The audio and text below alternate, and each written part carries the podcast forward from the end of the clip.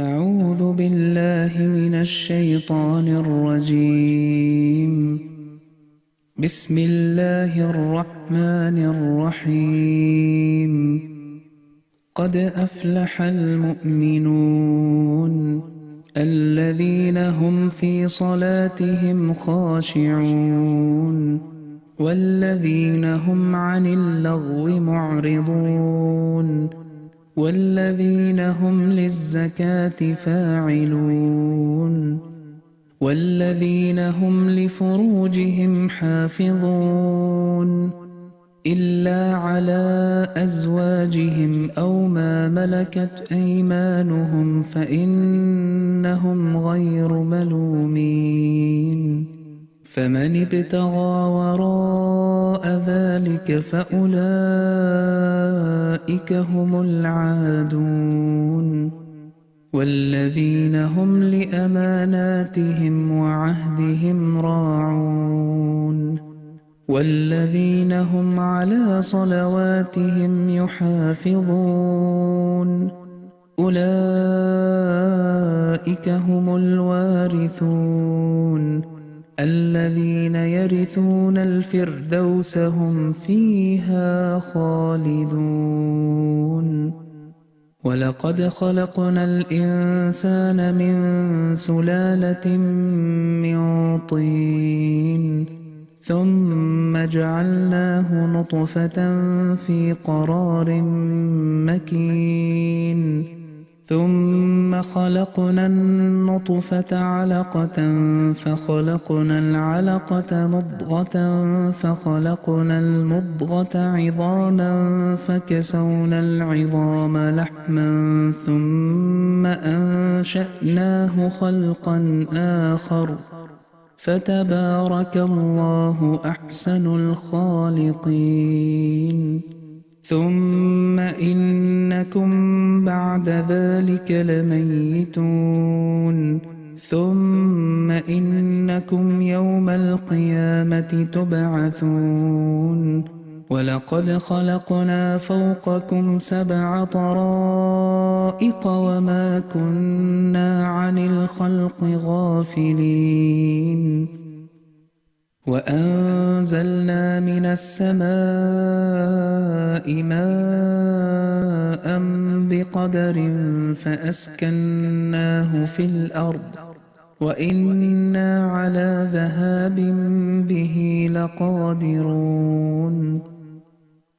فأنشأنا لكم به جنات من نخيل وأعناب لكم فيها فواكه كثيرة ومنها تأكلون وشجرة تخرج من طور سيناء تنبت بالدهن وصبغ للآكلين وإن لكم في الأنعام لعبرة نسقيكم مما في بطونها ولكم فيها منافع كثيرة ومنها تأكلون وعليها وعلى الفلك تحملون ولقد أرسلنا نوحا إلى قومه فقال يا قوم اعبدوا الله ما لكم من إله غيره أفلا تتقون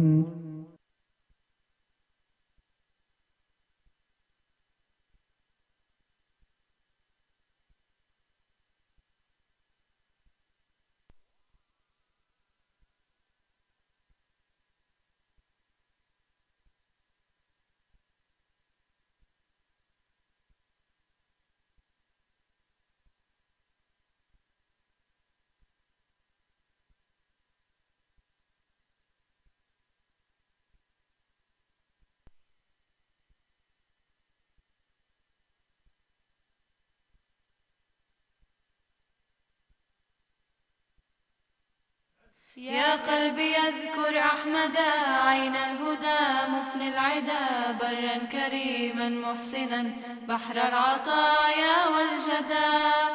بدر منير زاهر في كل وصف حمدا إحسانه يصبي القلوب وحسنه يروي الصدى الظالمون بظلمهم قد كذبوه تمردا والحق لا يسع الورى إنكاره لما بدا اطلب نظير كماله فستندمن ملددا ما إن رأينا مثله للنائمين مسهدا نور من الله الذي أحيا العلوم تجددا المصطفى والمجتبى والمقتدى والمجتدى.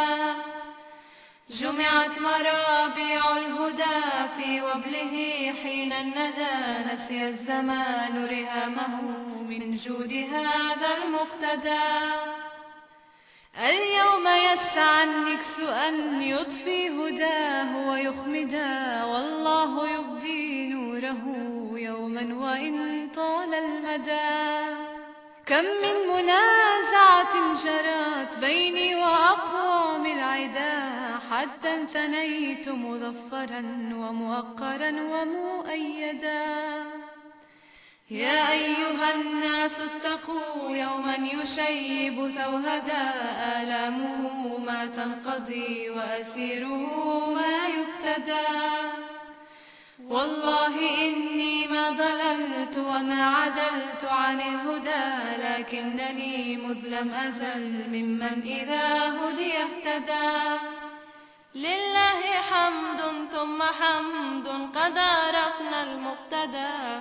كادت تعفيني ضلالات فأدركني الهدى يا صاحي إن الله قد أعطى لنا هذا جدا. هو ليلة القدر التي تعطي نعيما مخلدا لله حمد ثم حمد قد عرفنا المقتدى. كادت تعفيني ضلالات فأدركني الهدى. يا صاحي، إن الله قد أعطى لنا هذا جدا. هو ليلة القدر التي تعطي نعيما مخلدا. يا قلبي اذكر أحمدا عين الهدى مفني العدا، برا كريما، محسنا، بحر العطايا والجدا.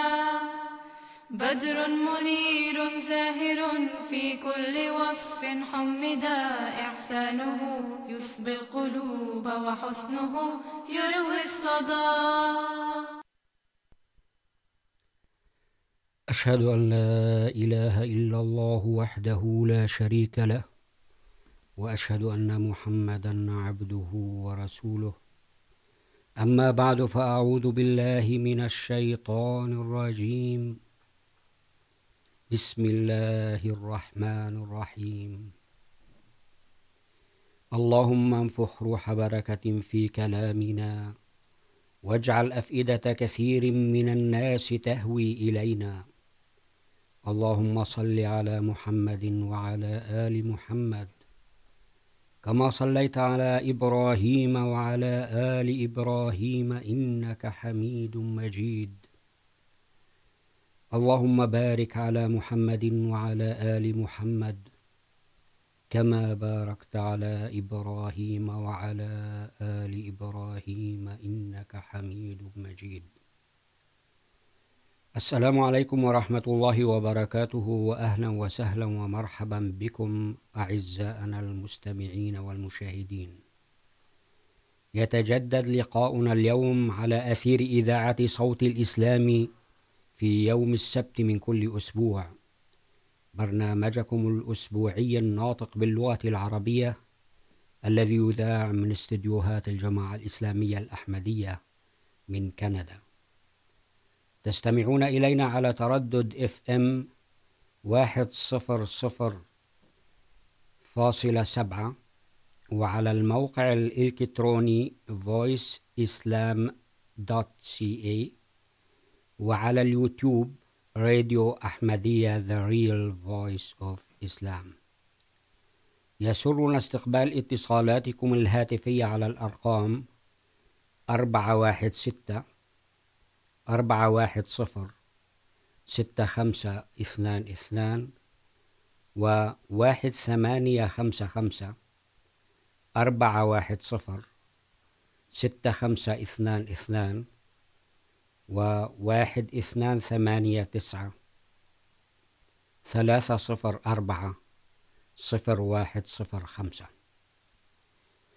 والآن سيداتي سادتي، نقرأ رسالة سيدنا أمير المؤمنين ميرزا مسرور أحمد أيده الله تعالى بنصره العزيز، الخليفة الخامس للمسيح الموعود والإمام المهدي عليه السلام، والتي بثت يوم الجمعة في 27 ثلاثة 2020 عبر شاشة MTA من مكتب حضرته في إسلام أباد تيلفورد. بعد التشهد قال حضرته فرضت كثير فرضت كثير من الحكومات القيود على الناس بسبب وباء كورونا. وهنا أيضا في بريطانيا تم إعلان قيود معينة. في هذه الأوضاع رأيت من المناسب أن أخاطبكم من المكتب لأبلغكم رسالتي. سنخبركم ماذا سنفعل وما الطريقة الأنسب لإيجاد حلول في الأيام القادمة حسب المستجدات. لا يمكن أن نترك صلاة الجمعة لفترة طويلة، ولكن حيثما تعيشون فعليكم طاعة التعليمات في بلادكم. ينبغي على أفراد الجماعة أن يصلوا الصلوات جميعها جماعة في البيوت وكذلك الجمعة. يمكن لرب الأسرة أو غيره أن يقدم الخطبة وأن يقرأ من كتب وكلام المسيح الموعود عليه السلام. إنها فرصة للبحث في الكتب والاستفادة العلمية. وهناك أيضا برامج جيدة على MTA فعليكم متابعتها والتركيز على الأدعية لتحسين حالتكم الروحانية والجسدية. إنها فرصة جيدة لمحاسبة أنفسنا والاستغفار وإحياء علاقتنا بالله وإصلاح أنفسنا. صلاة الجمعة في البيوت ليست أمرا جديدا. فقد فعلها النبي صلى الله عليه وسلم، وأمر بلال أن يؤذن في الناس ويقول، صلوا في بيوتكم بدل حي على الصلاة. لأسباب كانت تعيق وصول الناس إلى المسجد، وقد ورد ذلك في صحيح مسلم. وهناك رواية في سنن أبي داود توضح أن النبي قد أعذر من خشي من مرض معين من حضور المسجد. وفي هذه الأيام نشهد انتشار وباء معدن في أنحاء العالم. في مثل هذه الظروف من تفشي الأوبئة، يجب أن نعزل أنفسنا قدر المستطاع. وهناك أمر آخر ضروري، وهو أن ندعو الله أن يمن علينا بأفضاله، وأن يقي العالم كله من هذا الوباء، وأن يوفق العالم لتحقيق مقتضيات الإنسانية، وأن ينقذ الجميع. وفقنا الله لذلك والسلام عليكم ورحمة الله وبركاته. طبعا لقد ألقى الخليفة أيده الله تعالى بنصره العزيز هذه الرسالة أو وبثت مباشرة من مكتبه وذلك بسبب أنه للمرة الأولى لم تصلي الجماعة الإسلامية الأحمدية الجمعة في أي مكان تقريبا وبشكل أساسي في المركز في لندن، وذلك بسبب الإجراءات الحكومية التي قامت بها الحكومات في مختلف أنحاء العالم من منع وجود أي تجمعات بأكثر من عدة أعضاء أو أفراد في المكان الواحد، وذلك حماية للناس. ولهذا أكد سيدنا أمير المؤمنين على اتباع تعليمات الحكومة في هذا الأمر كي لا تنتشر الأمراض بسرعة. فكانت هذه الرسالة من إسلام أباد تيلفورد من مكتب الخليفة نصره الله. عنوان حلقتنا اليوم هي كتاب التبليغ لسيدنا المسيح الموعود والإمام المهدي عليه السلام، والذي قدمنا منه الحلقة الأولى منذ عدة أسابيع، وهذا الكتاب المهم جدا والمشهور جدا في الجماعة الإسلامية الأحمدية وحتى لدى الآخرين كتاب قيم كتاب صيغ بلغة, بلغة عربية أصيلة عريقة تظهر جليا مقدرة المسيح الموعود والإمام المهدي عليه السلام على الكتابة باللغة العربية وتمكنه من هذه اللغة أم اللغات في العالم. وهذا الكتاب يتضمن معارف قرآنية فريدة وعلوم روحانية. في الحلقة الماضية استطعنا أن نغطي جزءا من هذا الكتاب والذي لم يتجاوز 10 أو 15% منه، والذي قد يحتاج أيضا لدراسة وتعمق أكثر في عدد من الحلقات.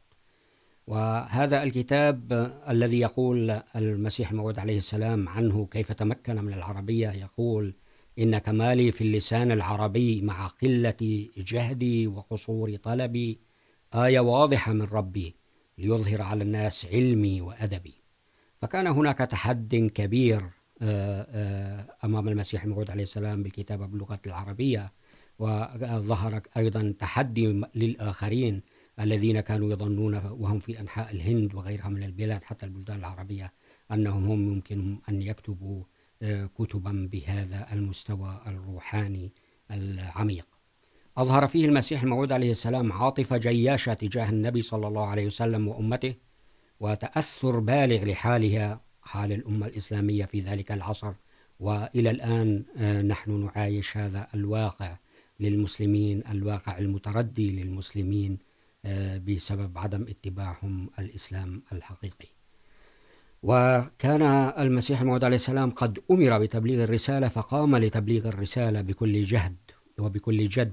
وقال أن هذه أن الله سبحانه وتعالى قد خاطبني وألهمني وكلمني وقام بتبليغ هذه الرسالة لمن ينبغي توجيهها إليه في هذا الكتاب.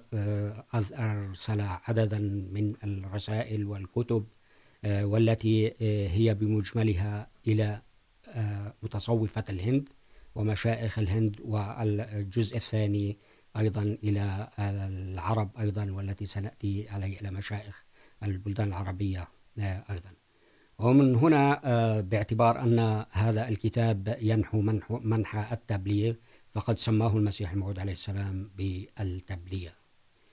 فالتبليغ كان موجها إذا لمشائخ الهند ومتصوفة أفغانستان ومصر وغيرها من البلاد، وبسبب أن المتصوفة كانوا قد ابتدعوا بدعا كثيرة وأخذوها من أديان أخرى وأثرت في الإسلام بشكل كبير جدا، انحرفت الحركة المتصوفة في ذلك العصر وما قبله تقريبا عن حالة التصوف الموجودة في الإسلام التي كان يعرف عدد من من أتباعها أو مؤسسي هذه الحركة. وأيضا إلى مشائخ العرب وصلحائهم قد بعث رسالة قيمة لطيفة ممتازة يصف حالة المسلمين بشكل عام. أما بالنسبة لمشائخ الهند فقد وصفهم وصفا يستحقونه وللمتصوفة في أفغانستان ومصر والبلدان الأخرى الذين عارضوا دعوة المسيح الموعود عليه السلام. وأيضا في الكتاب ذكر لبعض السوانح عائلة المسيح الموعود عليه السلام منشأها مكانها وكيف توجهت من بلاد فارس إلى بلدان إلى بلاد الهند، واستقرت هناك ويذكر الأسماء والتواريخ تقريبا إلى أن تم الاستقرار في منطقة البنجاب ومناطق قاديان منطقة في قاديان قرية قاديان ويذكر فيها من الله سبحانه وتعالى على هذه العائلة وما أفاض الله عليها من رزق ومنع وقوة. ذكر المسيح الموعود عليه السلام الدولة البريطانية وقيصرة الهند، وكان هناك خاتمة لهذا الكتاب أيضا وذكر بعض الأنصار الذين آمنوا بالمسيح الموعود عليه السلام وإسهاماتهم وصفاتهم النبيلة. ويقول هذا كله شكر لنعم, لنعم الله سبحانه وتعالى الغفار. واختتم الكتاب أيضا بثلاث قصائد في قمة الروعة الجمالية والأدبية والمعاني الروحانية. القصيدة الأولى تتألف من سبعين بيتا وهي قصيدة مشهورة كثيرا مطلعها يا عين فيض الله والعرفان يسعى إليك الخلق كالظمآن. يا بحر فضل المنعم المنان، نورت وجه البر والعمران. المسيح الموعود عليه السلام في هذه القصيدة الطويلة يذكر الرسول صلى الله عليه وسلم وصفات الرسول صلى الله عليه وسلم وأخلاقه. وأيضا يذكر المسيح ابن مريم عليه السلام ويذكر في هذه ويثبت في هذه أن المسيح ابن مريم عليه السلام قد توفاه الله وأتى عليه الفناء ومات في الأرض ولم يصعد إلى السماء بجسده العنصري. والقصيدة الثانية أكثر من أربعين بيتا جميلا يناجي فيها المسيح الموعود عليه السلام ربه ويقول بمطلع على أسرار بالي، بعالم عيبتي في كل حال بوجه قد رأى أعشار قلبي، بمستمع لصرخي في الليالي. والقصيدة هذه أيضا هي من القصائد المشهورة باللغة العربية الفصيحة والمفردات الجميلة فيها أيضا. والقصيدة الأخيرة والثالثة التي اختتم فيها الكتاب، كتاب التبليغ الذي يربو على 180 صفحة تقريبا. يقول أمرت من الله الكريم الممجد، فقمت ولم أكسل ولم أتبلد. وهذا كتابي قد تلألأ وجهه، تلألؤ سمطي لؤلؤ وزبرجد المسيح الموعود عليه السلام هنا يعلن عن أنه مبعوث السماء، أنه المبعوث الذي يصدق أحاديث الرسول صلى الله عليه وسلم، وأنه مثيل المسيح ابن مريم في الأمة المحمدية. ماذا قال المسيح الموعود عليه السلام إذا أتينا لنقرأ نتابع هذه الأوصاف التي أراد المسيح الموعود عليه السلام من مشائخ الهند والمتصوفين في تلك البلاد والذين كانوا يقسمون الناس إلى جماعات ومتفرقة، متضاربة أحيانا تكون في خدمة السلاطين بعيدة عن الدين. وأيضا يذكر هنا مصر وبعض البلدان الإسلامية الأخرى ويخاطب هؤلاء المشائخ وسماها رسالة إلى مشائخ الهند ومتصوفة أفغانستان ومصر وغيرها من الممالك. يقول عليه السلام الحمد لله الذي غلبت رحمته على غضبه في كل ما فعل وقضى، وسبقت أنواره على كل ليل فهر وسجى. هو الله الذي يأتي منه فوج اليسر مع كل عسر عرى. يدعو إلى رحمته كل ورق يوجد على الأشجار، وكل برق يبرق في الأحجار، وكل اختلاف ترون في الليل والنهار، وكل ما في الأرض والسماء. ويذكر آيات رحمة الله سبحانه وتعالى للأمة الإسلامية وللناس جميعا، فيقول من آيات رحمته أنه أرسل الرسل وبعث النذر وأسس عمارات الهدى ومن آيات رحمته العظيمة أيضا البدر الذي طلع من أم القرى في ليلة اسودت ذوائبها العظمى، فرفع الظلمات كلها ووضع سراجا منيرا أمام كل عين ترى. ما عندنا لفظ نشكر به على مننه. الكبرى أيقظ العالمين كلهم ونفى عن النائمين الكرى. تلك تلقى كل هم وغم للدين بطيب النفس لما انبرى، وسن بذل النفس لله لكل من يطلب المولى. فنا في الله، يصف الرسول الله صلى الله عليه وسلم. فنا في الله وسعى لله ودعا إلى الله، وطهر الأرض حق طهارتها، فيا عجبا للفتى. في هذه المقاطع النثرية التي تشبه الشعر الرائع يبين صفة الرسول صلى الله عليه وسلم وأنه أنجز المهمة التي أوكلت إليه صلى الله عليه وسلم بأحسن ما يكون وطهر الأرض من دنس العبودية وعبادة غير الله سبحانه وتعالى وعبادة الأصنام إلى آخره. يقول المسيح الموعود عليه السلام أيضا داعيا، ربي أجزي منا هذا الرسول الكريم خير ما تجزي أحدا من الوراء وتوفنا في زمرته، واحشرنا في أمته، واسقنا من عينه واجعلها لنا السقيا، واجعله لنا الشفيع المشفع في الأولى والآء والأخرى. ربي فتقبل منا هذا الدعاء. هذا دعاء الإنسان المحب لسيده صلى الله عليه وسلم يثبت من خلال هذا الكلام، والذي يقرأ هذا الكلام من الإخوة المسلمين بشكل عام. يجب أن يتفهم تماما مدى حب المسيح الموعود عليه السلام في هذه العبارات الدقيقة الرائعة، وأنه أتى ليخدم دين محمد صلى الله عليه وسلم. ويقول يتابع المسيح الموعود عليه السلام وآو وآونا هذا وآونا هذا الذرى. ربي يا رب صل وسلم وبارك على ذلك النبي الرؤوف الرحيم، وعلى كل من أحبه وأطاع أمره واتبع الهدى.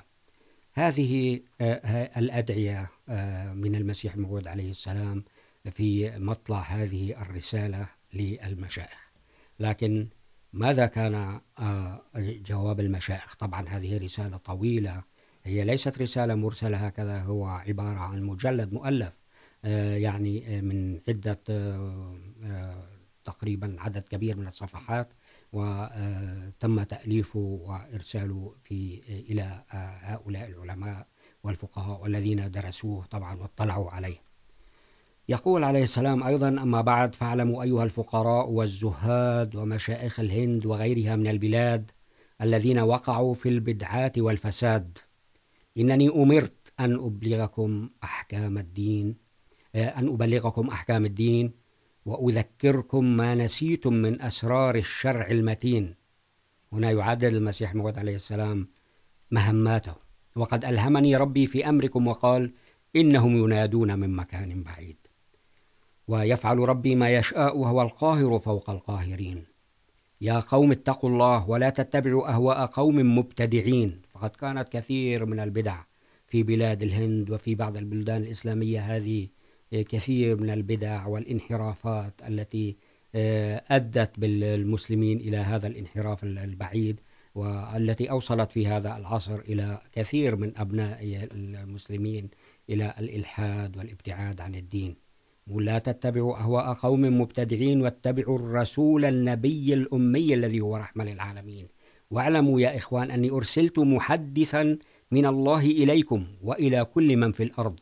فالمسيح الموعود عليه السلام مهمته كما مهمة الرسول صلى الله عليه وسلم هي إلى أبناء الأرض جميعا، وهو الذي سيدعو أهل الأديان الأخرى أيضا فيها، والذي والتي وضح تمكنهم في الأرض بشكل كبير النصارى واليهود والهندوس وغيرهم، وأعدادهم كبيرة جدا، وتفوق المسلمين بعدة مرات، فهو أتى ليدعوهم أيضا، وإلى دين الإسلام الحقيقي الذي يبتعد عن البدع والذي يعود لإسلام سيدنا محمد صلى الله عليه وسلم في طلعته البهية.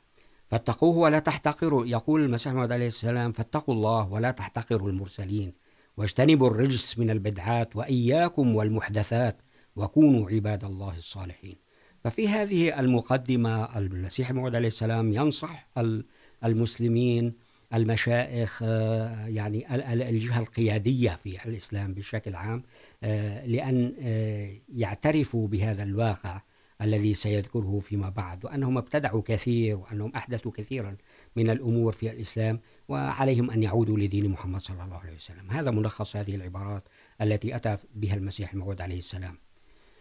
ولكن كان يعني كان قد تلقى تكفيرا وكلاما غير لائق من من يعدون انفسهم مشائخ ويعدون انفسهم قدوه للمسلمين. فماذا قال المسيح الموعود عليه السلام؟ ايضا منبها لهم، يا قوم اني عبد الله، من علي برحمته من عنده. وعلمني من لدنه علم الأولين وأرسلني على رأس هذه المئة لأنذر قوما لأنذر قوما ما أنذر آباؤهم. تفضل الأخ محمد الحاج معنا على الهاتف. السلام عليكم ورحمة الله وبركاته. وعليكم السلام ورحمة الله وبركاته. تفضل. أسعد الله مساءكم دكتور. أهلا بارك الله فيكم أخي أبو عبد الكريم. حياكم الله و يعني نشكركم جزيل الشكر على هذه الحلقة الرائعة حول كتاب التبليغ. دكتور أنا يعني لدي هي مداخلة صغيرة تفضل. يعني وهي عبارة عن سؤال. تفضل بالمداخلة والسؤال.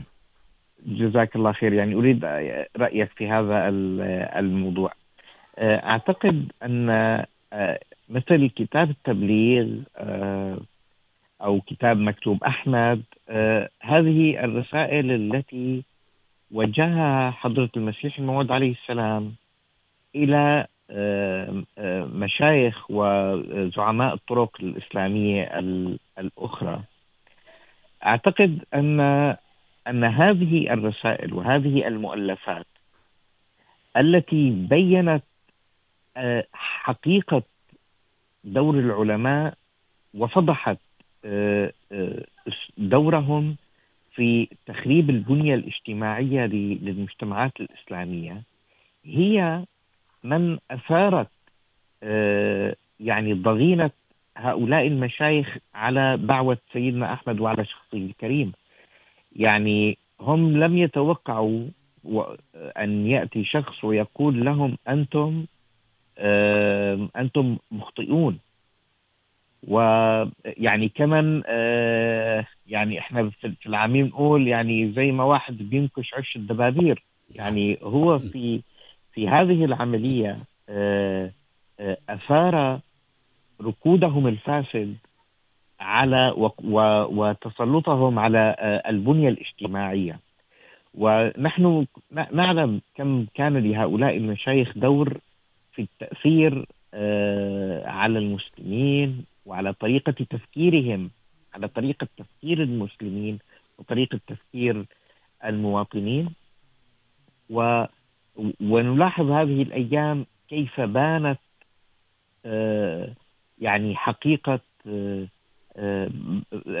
يعني حقيقة فسادهم، كيف بان حقيقة فسادهم من خلال انتشار وسائل التواصل الاجتماعي وما يراه اليوم كل متابع لهؤلاء المشايخ كيف أنهم يسقطون الواحدة تلو الآخر آه، في في في يعني في في فضائح واضحة. أمام جمهورهم.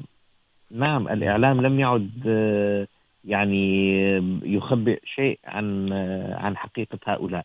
الآن سؤالي يعني هل هل فعلا يعني سبب سبب يعني اضطهاد المشايخ وتشويه دعوة سيدنا أحمد وتشويه شخصه الكريم في عيون الناس أنه توجه إليهم بهذه بهذه الطريقة من من فضح الأسلوب، يعني من فضح أسلوبهم المكنون. أم أم أن لهم يعني، أم أم أم أن لهم أسبابا أخرى لكي يعادونه. وهي رسالته لم تأتي إلا بالسلام والمحبة والإخاء. فيعني حبذا لو لو بينت لنا يعني حقيقة موقفهم المعادي لدعوة سيدنا أحمد عليه السلام. بارك, بارك الله فيك وشكراً بارك الله. فيكم أخي الأخ محمد الحاج عبد الله جزاكم الله خير. المسيح الموعود عليه السلام يعني هم تفاجؤوا بأنه مبعوث سماوي يعارض الفكرة التي انتشرت عبر قرون، والتي أدخلت من النصرانية بأن عيسى بن مريم عليه السلام يعيش في السماء وسيعود بجسده، وهو يعيش في جسده العنصري هناك، ويعود هو بنفسه، يعني. وكانت هذه المفاجآت من المسيح الموعود عليه السلام، والتي كثير من هذه عندما كان قد ألف البراهين الأحمدية قد وافقوا كثير من المشائخ، وحتى منهم المعارض الأكبر الذي شكل المسيح الموعود عليه السلام إلى المحاكم البريطانية، واعترض على كثير من الأمور بعد أن كان يمجد كتابه ويقول ليس هناك كتاب يدافع عن الإسلام بعد كتاب البراهين الأحمدية لميرزا غلام أحمد القادياني عليه السلام. طبعا هؤلاء المشائخ الذين هم كانوا يعني يعملون كزعماء يصلهم كل شيء، كما كان زعماء الكنيسة سابقا، والذين عندما تطورت المجتمعات كانوا يأكلون كل شيء، كانوا يحصلون على ما يريدون. وكانوا كثيرا منهم أحيانا يفتون ما يفيد الحكام بشكل أو بآخر. وهذه التنازعات في بين في في الاسلام بشكل عام واضحه معروفه للجميع تقريبا للدارسين يعني بشكل عام.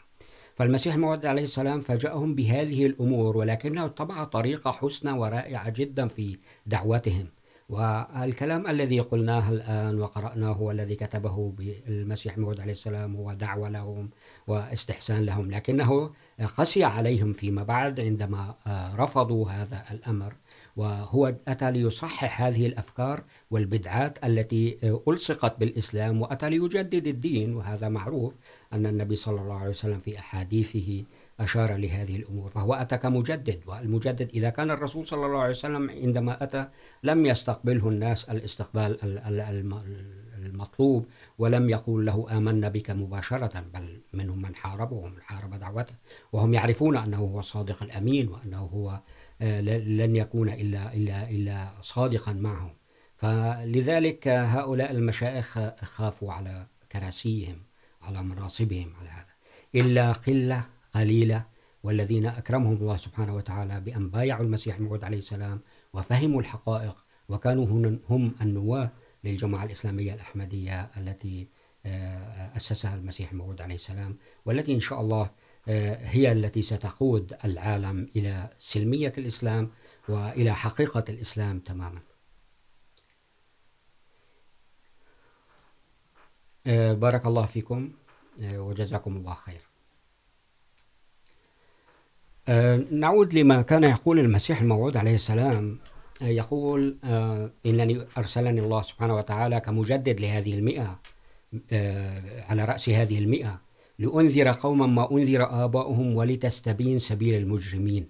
فيبين طبعا الذين يعادون رسل الله سبحانه وتعالى هم من المجرمين حتما، وهؤلاء الذين عادوا لاقوا جزاءهم أخيرا. يقول المسيح الموعود عليه السلام، هو ناداني وقال قل لعبادي. وهذا إلهام ووحي للمسيح الموعود عليه السلام. إنني أمرت وأنا أول المؤمنين، وسماني باسم يناسب اسم قوم أرسلت لإفحامهم وإلزامهم، وهم قوم المتنصرين.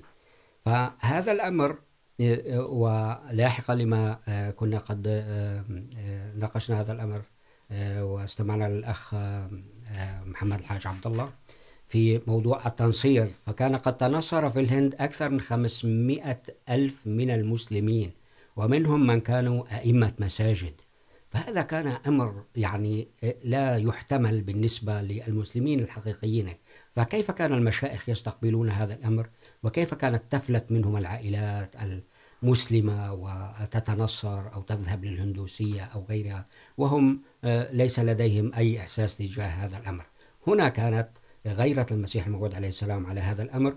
وهنا يقول أن الله سبحانه وتعالى أرسلني لأفحم هذه المجموعة من الناس الذين هم أتوا لتنصير المسلمين في هذه البلاد وبشكل عام في أنحاء الأرض. الذين علوا في الأرض الآن يصف هذا القوم من من المتنصرين الذين علوا في الأرض واستضعفوا أهل الحق وزينوا الباطل ليدحضوا به الحق. وكانوا قوما مسرفين وأهلكوا كثيرا من الناس بتلبيساتهم، وجمحوا في جهلاتهم وقلبوا للإسلام أمورا وجذبوا الناس إلى خزعبلاتهم وجاءوا بسحر مبين. هذه طبعا كانت هذه البعثات التبشيرية تذهب إلى أنحاء الهند، وكانت تستبشر بريطانيا وتقول أن الهند ستبقى دائما معنا إذا تنصرت. ولكن شتان بين من ينظر للإسلام الحقيقي والذي ينظر للنصرانية التي شكلتها هذه الأمم وانحرفت عن دين المسيح المسيح ابن مريم عليه السلام انحرافا خطيرا يعني. فيقول المسيح موعود عليه السلام، فنظر الله إلى قلوبهم فوجدهم غالين، دجالين، ضالين، مضلين، قد أفسدوا طرقهم كلها. وبغوا أمام الرب وأرادوا أن يفسدوا أقواما آخرين. يعني بما أنهم هم, هم فسدوا لا يكفي أنهم فسدوا هم أرادوا أن يفسدوا أقواما آخرين الذين لديهم قليل من الصلاح. يعني وطبعا يقصد المسلمين هنا وإذا كان هناك من الأديان الأخرى الذين يتبعون أديانهم في بلاد الهند الكبيرة والتي فيها ديانات هائلة جدا. يقول عليه السلام يلحسون المذاهب كما يلحس الثور خضيرة الحقل. فيعني هذا تفسير كيف أنهم يمكن أن يذيبوا هذا ما ما يمكن أن يكون موجود من خضرة في الحقل وتصبح يباسا. يريدون علوا وفسادا، فهم، هم بالأصل ليسوا متمسكين بالنصرانية، لكن هم يريدون أن ينشرونها هكذا حتى يفسدوا الإسلام الذي يقول لهم أن هناك تنظيما للمجتمع. هناك أسس لبناء المجتمع هذه، وهذه ليست موجودة في أي دين من الأديان الأخرى، وإنما موجودة في الإسلام، وهذا يسبب خطرا للدجال المحب للمال في أنحاء الأرض. ويقول أنهم ليسوا من الخاشعين. فتن الناس فهمهم ودرايتهم وكبر سر وكبر سر روايتهم، وكانوا في علوم الدنيا وصنعها من المستبصرين، فكانوا أقوياء في العلوم. كانت قد تحركت الثورة الصناعية في ذلك الوقت واستحدثوا أمور كثيرة جدا، بناء السفن وغيرها من ال ال والقطار وغيرها. وهذا ما أدهش العالم الإسلامي الذي كان لا يستطيع صنع كل هذه الأمور ولا يعرفها وبالعكس هو كان يفيد منها ويستخدم ماله لشرائها أو لاستخدامها. فهؤلاء القوم أوقدوا من المفاسد نارا وأجروا من الفتن أنهارا ومكروا مكرا كبارا وبلغوا مقدارا لن تجدوا مثله في مكائد المتقدمين. الإنسان المسلم العادي في ذلك العصر لن يقدر ما هذه المشكلات الكبيرة، لكن المبعوث السماوي وكبار علماء المسلمين الذين منهم من آمن بالمسيح الموعود عليه السلام لاحقا، يعني كانوا عرفوا تماما أن هذا هؤلاء القوم المكارين الذين أتوا هنا والدجالين ليستثمروا البلاد، ليسرقوا من هذه البلاد خيراتها ويجهلوا شعوبها ويحرفونهم عن دينهم ويقولون نحن نقدم لكم الدين الأحسن. فكل هذا كان من الأمور المفسدة إلى حد ما من أجل السيطرة على الثروات، وهذه معروفة للدارسين في التاريخ. وكيف كانت هذه البعثات وعدا عن البعثات، كيف كانت هذه الشركات التي تعمل جيوشا خاصة بها عدا عن الدول يعني التي كانت تذهب وتستعمر إسبانيا بريطانيا وغيرهم من البلدان الأخرى.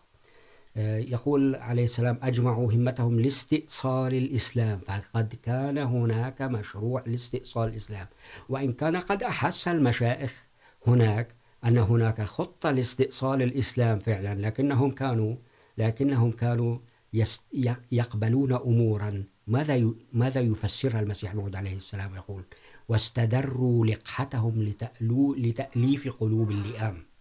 استدروا لقحتهم لتأليف قلوب اللئام. هذه معناها أنهم أتوا للخير الموجود عندهم. وحبوا أن يقدموه رشاوي للعالم، لتأليف قلوبهم بالرشاوي يعني وبدعمهم بالمال.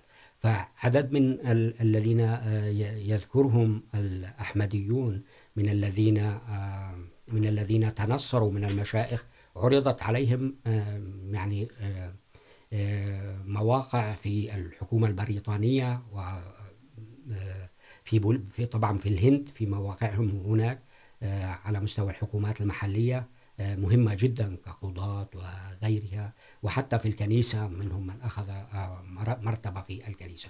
فهذه كانت مثل كأنهم استدروا لقحتهم، يعني أنهم حلبوا ناقتهم يعني أنهم، وكان معروفا هذا يستخدم المسيح الموعود عليه السلام هنا ببلاغة رائعة جدا استدروا لقحتهم لتأليف قلوب الناس، أنهم حاولوا أن يحلبوا ويعتنوا بناقتهم.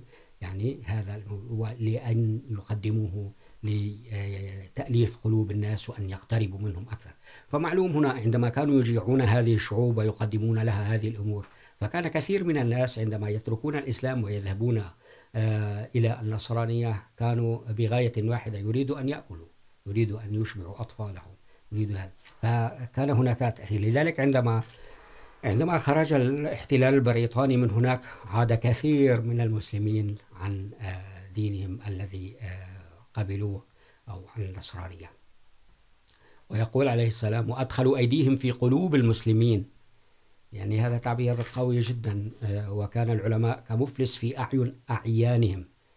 كان العلماء كمفلس في أعين أعيانهم. الأعيان الموجودين هناك يعني حكام الولايات والمقاطعات التي كانت موجودة هناك والذين يديرون معهم الأمور. هؤلاء العلماء لم يكن لهم أي وزن ونحن نعرف كأحمديين كيف أن بعض العلماء قد أهينوا في المحاكم لأنهم كانوا يطلبون أن يكون لهم مكانة معينة وهم ليسوا على هذه المكانة. أو كمضغة تحت أسنانهم. وكان قومنا سخرة المستهزئين، فأراد الله أن يفصل بين النور والظلمة. فهنا بعثة المسيح الموعود عليه السلام ليبين للمسلمين أنكم أينكم؟ أين أنتم ذاهبون؟ يجب أن تتعلموا تماما. ولكنه المسيح الموعود وعلى عكس ما هم فهموا وكانوا يفهمون سابقا، على عكس ما كانوا يفهمون سابقا من دينهم، بأن الدين الإسلامي يقتل، يعمل مؤامرات، يعمل هذا. وهذا ما سبب مشكلات لبعض المجموعات الدينية التي كانت تقاتل البريطانيين حتى بعد أن استتب الحكم يعني لبريطانيا هناك. وهنا أصبحت هي الدولة الحاكمة للبلد. وبالتالي كثير من هؤلاء المشايخ العاقلين قالوا لا، خلاص استتب الأمر، يجب أن لا نقوم بهذا الأمر. هنا يبين المسيح الموعود عليه السلام أنه يجب أن تستنيروا، أن تفهموا الخطأ من الصح. ويحكم، يقول المسيح الموعود عليه السلام، ويحكم بين الرجس والقدس، ويمن على المستضعفين. ورأى فتنتهم بلاء عظيما على الإسلام، ورأى أيامهم كليال مخوفة من الإظلام، ووجدهم في الفتن قوما عالين. ما كان فتنة مثل هذا من يوم خلق, خلق آدم إلى يومنا هذا. بينما يقول الكثير يعترض أحيانا بعض هؤلاء المشائخ وهؤلاء الناس على المسيح الموعود عليه السلام أنه كان أداة بيد البريطانيين وأمور من هذا النوع. وحتى عندما يقرؤون كتاباته التي هي كتابات واضحة لكل بص... ذي عين بصيرة بأن هذه الكتابات هي ضد الظلم ضد أن يحكم الناس بالعصا يعني، وأن يقتلوا وأن يشردوا وأن هذا. فكان يدعو لهذا المسيح الموعود عليه السلام، وأن لا يتم اقتتال بأي حال من الأحوال. ودائما الأمور تمر بالشكل الأسلم عندما يصبر، تصبر جماعة المؤمنين. ويقول المسيح الموعود عليه السلام إنه إذا يوم خلق آدم عليه السلام لم يكن فتنة كهذه الفتنة. طبعا هناك طغيان شديد جدا، هناك تملك لمقومات حياة الناس. بشكل عام. حتى رغيف خبزهم كانت تسرق هذه كلها من الهند ومن البلدان الأخرى التي استعمرت في ذلك الوقت من ثلاث أو أربع بلدان أوروبية مستعمرة. بل إلى يوم الدين ومع ذلك تملكوا وعلوا في الأرض وأثمروا وأكثروا. وأملأوا الأرض وأملأوا الأرض كثرة وزادوا هيبة وشوكة. وبارك الله في أموالهم وأولادهم وعلومهم وفنومهم وصنائعهم وأعانهم في إراداتهم وأفكارهم وأنظارهم وفتح عليهم أبواب كل شيء وكان كل هذا الفتح لهذه الأمة هو ابتلاء.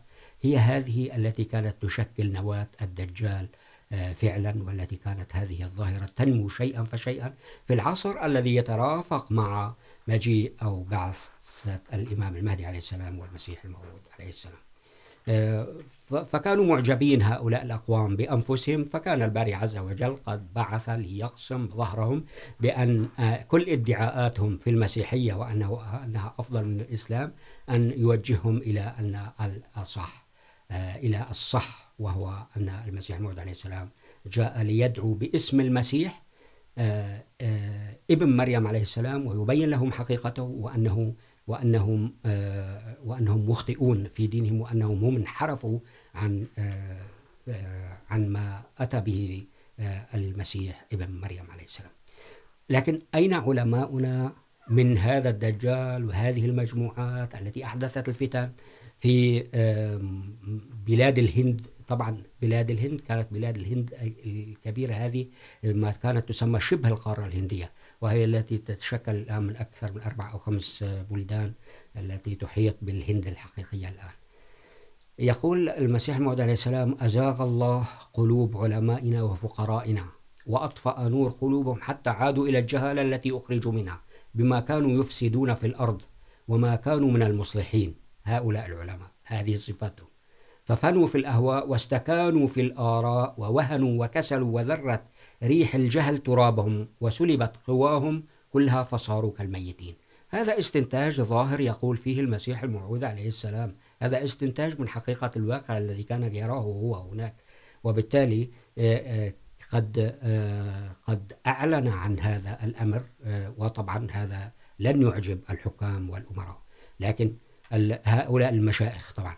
لكن، وقال أيضا أن الله سبحانه وتعالى نظر إلى الأمراء أيضا وإلى الحكام، نظر الرب إلى أمرائنا فوجدهم المسرفين الغافلين، وهذا نراه إلى يومنا هذا، أن الأمراء والحكام في هذه البلدان الإسلامية بشكل أو بآخر لديهم إسراف، لديهم غفلة، لديهم إعراض عن التقوى، عن الحق والظلم والظالمين العادين فباعد بينهم وبين شهواتهم وباعدهم عن الأملاك التي ارتبطت قلوبهم بها.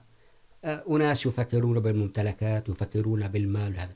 وهذا سبب من أسباب العداء للجماعة الإسلامية الأحمدية التي تدعو إلى الصلاح، تدعو إلى التقوى، تدعو إلى الابتعاد عن ظلم الآخرين. ويقول المسيح الموعود عليه السلام، لقد أخرج الله من أيديهم أكثر أملاكهم وأراضيهم.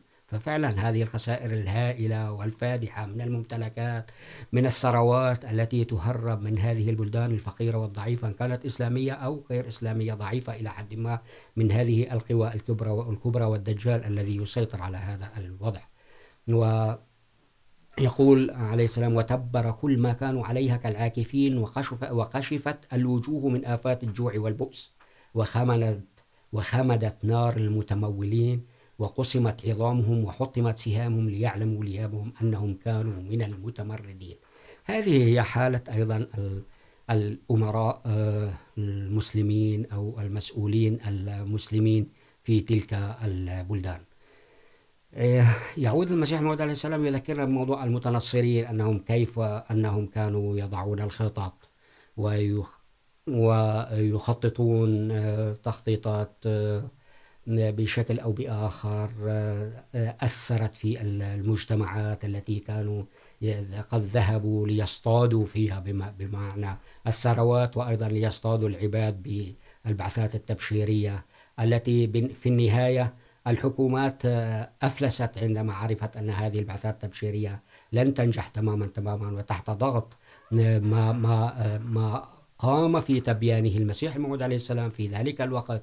وجماعته القليلة العدد مقارنة بالمسلمين عموما وبالهندوس والآخرين، لكن بهذه المناظرات مع النصارى المسلمين اشتد عودهم وقد احتمى كثير منهم وقد مدحوا المسيح الموعود عليه السلام في عمله هذا. وقسم منهم من بايع المسيح الموعود طبعا، وأصبح من أتباعه.